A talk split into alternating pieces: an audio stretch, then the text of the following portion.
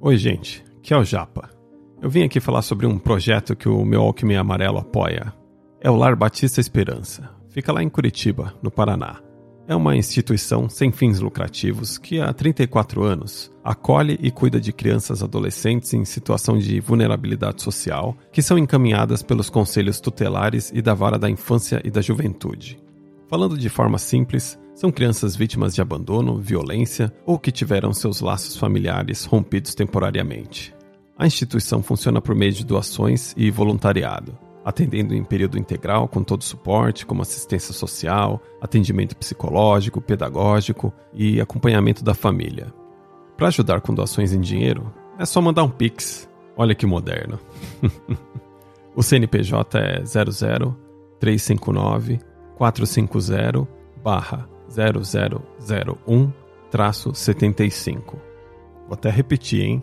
zero zero três cinco nove quatro cinco zero barra zero zero zero um traço setenta e cinco. E no site l b e ponto org ponto b r ou no Instagram família esperança ponto l b e você pode encontrar mais informações sobre outras formas de doação, como C P F na nota fiscal ou pelo imposto de renda, e também saber mais sobre o voluntariado. E quem contribuir com uma doação ou entrar no voluntariado, manda o teu nome e um recado sobre o que achou da L B E para eu ler aqui no podcast. Pode mandar no meu walkman amarelo arroba hotmail ponto com ou no meu Instagram, Alexandre Japa, underline M W A. Agradeço desde já quem puder ajudar o Lar Batista Esperança a continuar acolhendo as crianças para que recebam o amor e dignidade que elas merecem.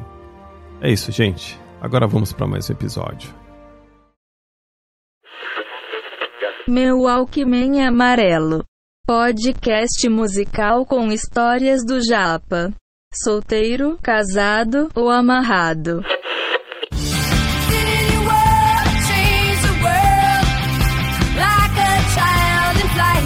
Se você já assistiu aquele filme Um Drink no Inferno, você sabe quem é Juliette Lewis. Mas talvez não saiba que ela, como atriz, é uma ótima roqueira. Essa é Gotta Love To Kill, da Juliette and the Licks.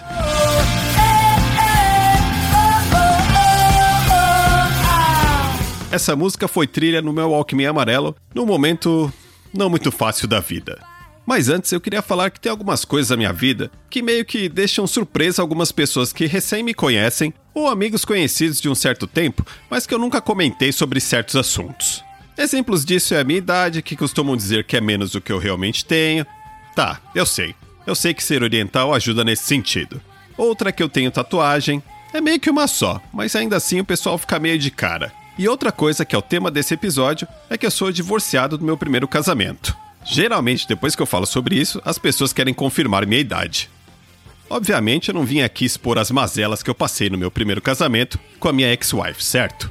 Eu quero é falar sobre as linhas que às vezes muitos casais ultrapassam e uma vez ultrapassado, eu acho difícil ter volta. Treta sempre existe, certo? O único lugar que os casais são cem por cento felizes é no Instagram. Eu acredito que ultrapassar certas linhas é um risco que existe em momentos tensos e complicados da vida do casal. Um grito mais efusivo, um tapa revidado ou não, é uma palavra maldita, e quando isso acontece e fica mal resolvido, eu acredito que existe uma chance muito grande de dali em diante isso se repetir com mais e mais frequência e num breve espaço de tempo e se escalonar para a próxima linha ser quebrada.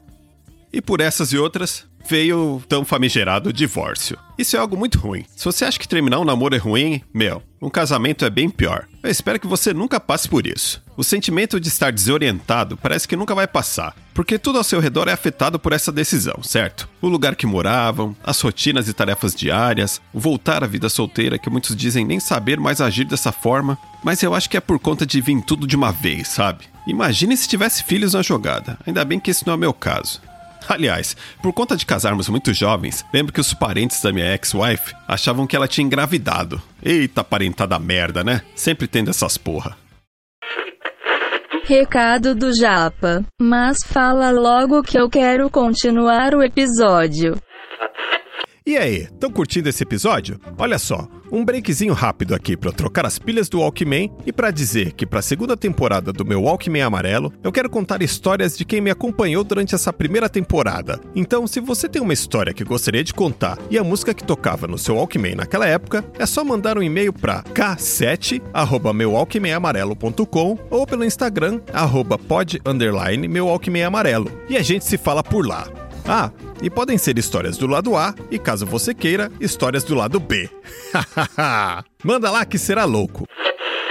E no meio disso tudo, a gente tem que tentar seguir com a vida, certo? Tive uns poucos amigos com quem eu saía pra distrair a cabeça, até rolou ficar com algumas garotas e tal, mas até isso é estranho, tamanho é esse sentimento de estar deslocado do seu normal, que na verdade não existe mais. Fora que resolver a papelada e afins foi de forma amigável, onde questões de dinheiro e afins a gente resolveu por nossa conta mesmo. E mesmo assim, o processo todo demorou um bom tempo até se resolver. Mas você deve estar curioso com o motivo, certo? Então, no meu caso, a parada foi cogitar o fim do relacionamento. Passou uma vez, mas na segunda vez não passou. Pois pra mim, coisas assim não devem nem passar pela cabeça. Mesmo em momentos complicados de um casamento, onde teoricamente existe amor. E essa linha foi ultrapassada. Mas a boa notícia disso tudo é que passa. Talvez passe até mais rápido do que uma pandemia mundial, olha só.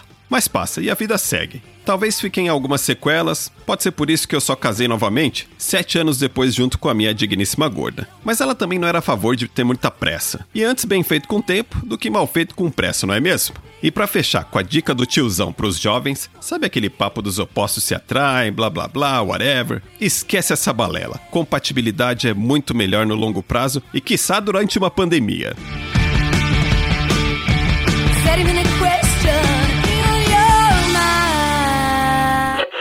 E era isso. Até uma próxima. Qualquer lado B. Isso, o Japa não mostra. Momento João Cana Brava.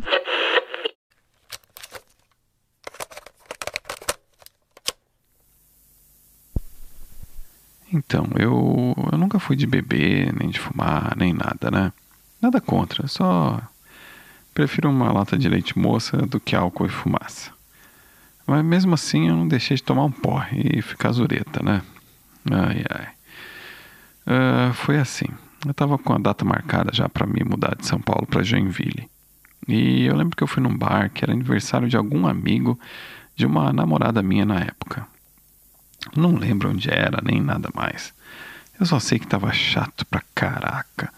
Mas tinha uma grana pra gastar. Que eu não sei hoje em dia, mas naquele tempo tinha uma coisa que chamavam de consumação. Por exemplo, você pagava sessenta reais para entrar em determinado bar e cinquenta era consumação, né? Então, como tínhamos duas entradas, tinha uma grana lá para eu gastar, né? E eu resolvi, então, gastar isso com uns bons drinks.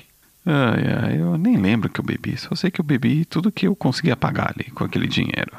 Mas, como alguém que nunca bebe, né? Então, eu não sou nada forte para bebida. Eu só sei que pouco tempo depois eu tava total câmera lenta, sabe? Eu lembro que, por exemplo, eu tava olhando pra esquerda e eu virava a minha cabeça pra direita, eu ainda tava enxergando o que tava à minha esquerda. Aí só depois de um tempo, assim, que a imagem da direita vinha pra minha visão. Olha a situação. E só me restava ir embora, né? Eu fui cambaleando pelo caminho, trombando em cadeira, apoiando em pessoas. E, enfim, quando eu cheguei na porta, o manobrista trouxe o carro e a minha namorada, na época, me ajudou a entrar no carro e ela foi dirigindo para casa, né? Eu lembro quanto tudo girava pelo caminho, sabe? Nossa, um enjoo que aquilo tava me dando. Aí chegamos em casa, ela teve que dormir lá, né? Porque olha o estado que eu tava. E eu lembro que quando eu deitei e quando eu olhei o teto, ele literalmente girou. E eu tive que sair correndo pro banheiro, mas vomitar tudo que eu podia e não podia. É muito humilhante isso, né? E coitada da pessoa que tá ali com você, né? Tem que aguentar tudo isso, além do azedume. Ai, ai. Mas isso ainda me fez lembrar de outra vez. Mas mais um momento vômito. Dessa vez a vítima, além de mim, obviamente, foi a minha digníssima gorda. Tadinha. Mas não foi por bebedeira. Eu peguei uma virose, segundo os médicos, né? Aquela coisa, ah, o que, que você tem? Não sei o que você tem, então é virose que você tem. Tá bom. E eu tava muito mal, tava muito mal. E a gorda é, resolveu ir pra casa comigo, pra cuidar de mim, né? Naquele fim de semana. Então, Fomos lá no meu carro, mas não deu dez minutos dirigindo. Mas me deu uma ânsia, aquela vontade, né, de chamar o Hugo. E eu tive que parar o carro, segundos depois, assim, e pegar o que eu tinha de mais parecido com um, um saquinho. Só que assim, eu achei um saquinho. Peguei e mandei ver, né, vomitei, né, lá, no saquinho.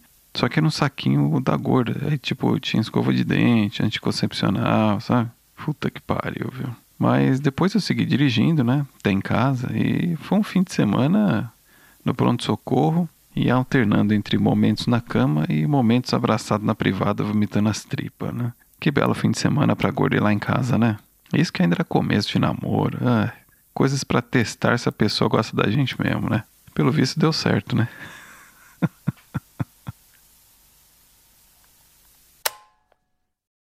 Ficha técnica.